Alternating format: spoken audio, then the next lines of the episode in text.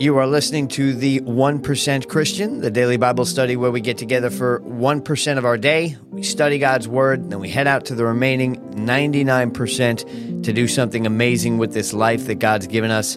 I'm Pastor Jay D'Ambrosio with Sound of Heaven Church in Deer Park, New York.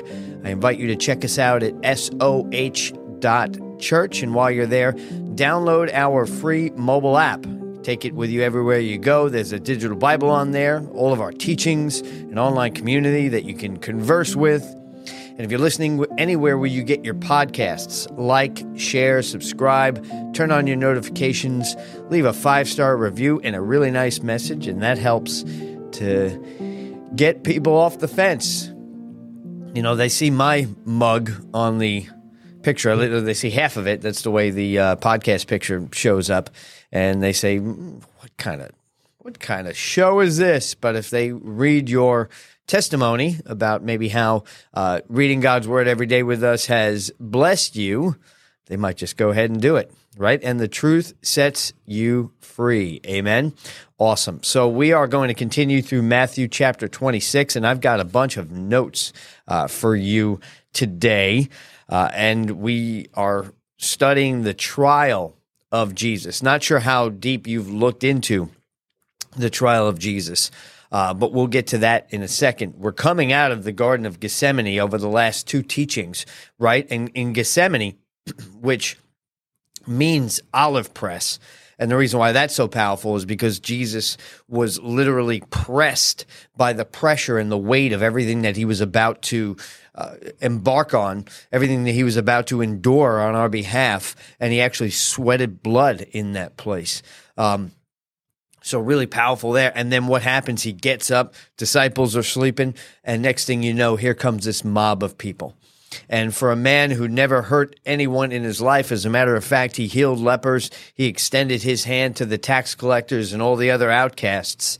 Uh, they bring a mob with clubs and swords and they arrest Jesus. And it says that all the disciples scattered. And we find Jesus now being dragged to a trial, a trial that is illegal in so many ways. And that's that's where all my notes come from today. We're going to talk about how illegal the trial was that Jesus went through. And if you think about it, it was literally a case of justice being on trial. Why? Because God is just. And if you describe God as anything, you it's the most perfect of that thing. So you can't get more perfect justice than Jesus because Jesus is the human reflection of every single nature of God. So you had injustice putting justice on trial. And you see this. You see this in our world, even today. The broken human condition, the the people that move for ill-gotten gain will often put truth on trial because truth does not allow them to accomplish what they wanted to accomplish. The truth was that Jesus was the Messiah. The truth was everything that they've waited for in all of prophecy, every word ever uttered by prophecy was standing in human form right in front of them. Yet, yet, they chose to put him on trial. They chose to kill him. So that's where we start here. We're going to be in Matthew chapter 26, starting with verse 57. I'll start reading. Let's see here. Those who had arrested Jesus took him to Caiaphas, the high priest, where the teachers of the law and the elders had assembled. This is where I'm going to jump in first and foremost and say, Objection, Your Honor.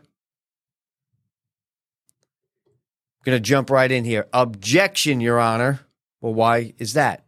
Every time I do that now, I'm going to point out how this trial was illegal in re- regards to the Jewish law. It was legal, illegal, excuse me, in how they placed Jesus on trial. But first let's let's go to the point where Jesus is brought to Caiaphas.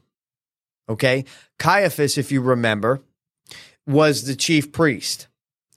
A chief priest where we can find historical record who was placed in his position by Rome, right? Because Rome liked to meddle in the temple dealings, which was part of a lot of the a lot of the anxiety and a lot of the strife that was going on.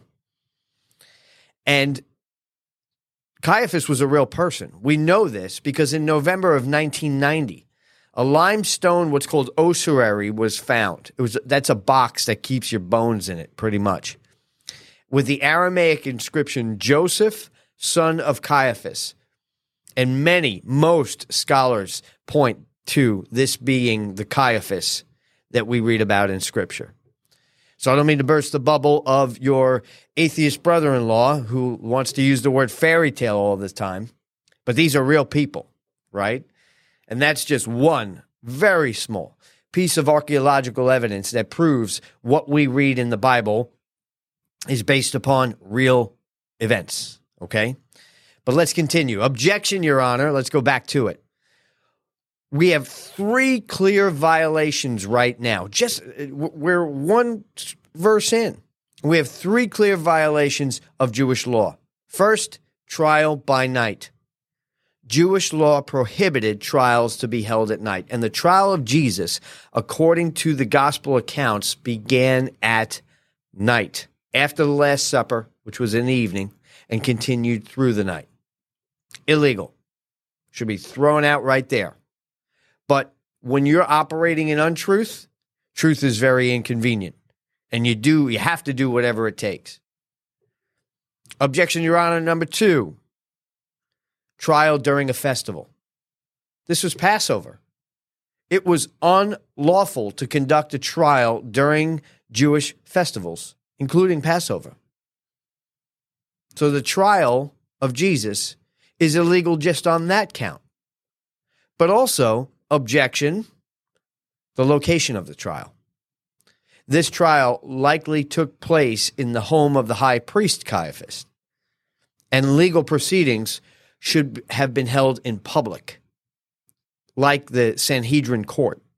Now, who were the Sanhedrin? I, I, I want to touch on that too, because Jesus is now before the Sanhedrin. The Sanhedrin was a collection of uh, governance. It was it was where they got together to handle legal matters. It was the court, which you probably figured out by now. Let's continue reading. So, three big objections to the trial, and we're just getting started here. It says, but Peter followed at a distance, right up to the courtyard of the high priest. He entered and sat down with the guards to see the outcome. So we see the Peter, the, the, the disciple Peter, following along and watching intently, watching with bated breath to see what was going to happen to his Lord and Savior. The chief priests and the whole Sanhedrin were looking for false evidence against Jesus so that they could put him to death. But they did not find any, though many false witnesses came forward. Objection, Your Honor. See, the search for false evidence highlight again the illegality due to false witnesses and a lack of formal accusation. There needed to be formal accusation. And initially, there seemed to be no clear of formal accusation made against Jesus. The trial began with a search for evidence. That's just not how things work. You don't arrest somebody and then search for evidence instead of responding to a specific charge. So here we have number four, objection number four as to why this trial was illegal. There was no formal accusation. And by the way, the bearing of false witness has never, never been something that Yahweh has ordained. And many false witnesses have stepped up here. This is a miscarriage of justice that happened to our Lord and Savior. Yes, yet he stood steadfast through it all. Let's continue.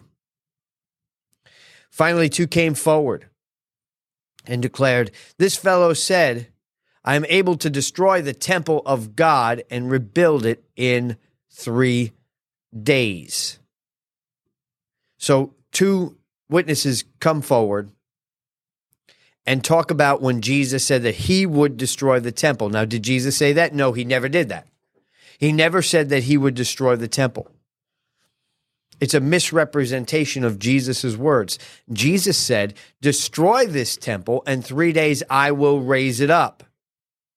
And the Jews then remarked that the temple, right, had been under construction for 46 years. So we know, we know how they took it. And that we can find that in the Gospel of John chapter 2. But John 2:21 clarifies it says he was speaking about the temple of his body. Now whether they ever had that clarified or not, not sure. But here's a misrepresentation of Jesus's words on trial. Let's continue. I have to expand my screen here so I can read this. Then the high priest stood up and said to Jesus, Are you not going to answer what this testimony that these men are bringing against you? But Jesus remained silent. The high priest said to him, I charge you under oath by the living God. Tell us you are the Messiah, the Son of God. Objection, Your Honor. Objection, Your Honor. Why? Let me just fix my screen here. I'm having technical issues today. Try to get, hold on. My screen got all jacked up. I have to cut this out. There we go. Trying to keep my notes up on here. So, okay. Objection, Your Honor. Why? Because self incrimination was against Jewish law. Self incrimination was discouraged at least, and the role of the high priest questioning Jesus was unusual. He's pushing Jesus to claim that he is the Messiah. He's pushing Jesus to claim his deity in front of them. Now, Jesus made no bones about it. Okay. He had claimed from the day when he said, I and the Father are one. He says, I forgive you of your sins. Only God can forgive sins. So Jesus never held back as to what his position was. And you'll get people that will tell you different. It's just not true. Say, Jesus never claimed to be God. Oh, yes, he did. When he said, I am, that I am. That was him declaring himself as God. So he's being coerced, or there's an attempt for him to incriminate himself again, once again here. Then Jesus finally answers, You have said so. The, I'm going to back up for a second. The high priest said to him, I charge you under the oath, uh, read this, but okay, by the living God, tell us if you are the Messiah, the Son of God. He says, You have said so, Jesus says. But I say to all of you, from now on, you will see the Son of Man coming. I'm sorry, I gotta, I gotta make this bigger. From now on, you will see the Son of Man sitting at the right hand of the Mighty One and coming on the clouds of heaven. Jesus broke it wide open right here. He breaks it wide open right here. He's referring to himself as the Son of Man, which you can go right back to, I believe it's Daniel 7. So Jesus is equating himself right here with the messianic figure that he is. And this drives a, a very intense reaction from the chief priest himself. Let's continue reading here. Then the high priest tore his clothes. He has spoken of blasphemy. Why do we need any more witnesses? Look, now you have heard the blasphemy. What do you think? He is worthy of death, they answered. Objection, Your Honor. The charge of blasphemy for which Jesus is ultimately condemned here required specific criteria which this did, this did not meet. It required cursing God, which Jesus did not do. It required claiming to be the uh, I'm sorry, claiming to be the son the Messiah or the son of God did not constitute as blasphemy under Jewish law. Yet they put him now to death because they said that. Now, Jesus is claimed to be the Messiah, the connection that they aren't making when the prophecy of Emmanuel, God with us, was released, they didn't understand that this was meaning that God was going to dwell inside of flesh. As a matter of fact, that itself is the blasphemy of the Holy Spirit, is denying the indwelling of the Holy Spirit itself.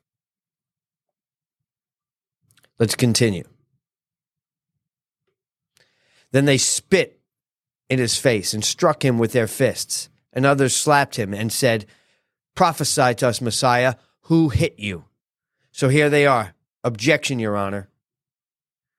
They're mocking him, they're hitting him, they're abusing him. And this was not a part of Jewish legal proceedings. As a matter of fact, it was very well against the way that they did things. Some other items here.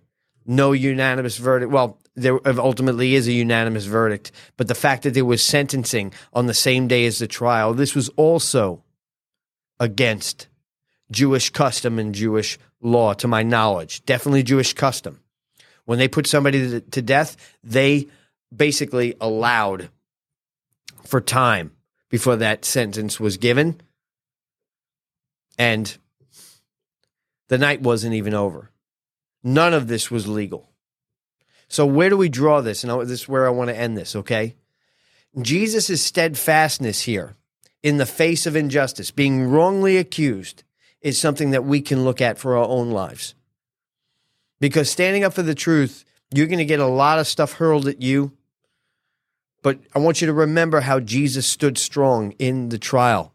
And I hope that today we can reflect on what he actually bore for us in this capacity. We always think about the cross, but imagine this being spit on, being mocked, being slapped. This process. And I'm sure we can all go through personal experiences of injustice where we're accused of things that we did not do. But Jesus is our example. And my challenge to you today is to stand firm in your convictions as a Christian, even in challenging circumstances. Just seek the deeper understanding of, of where you are and what your identity is in life.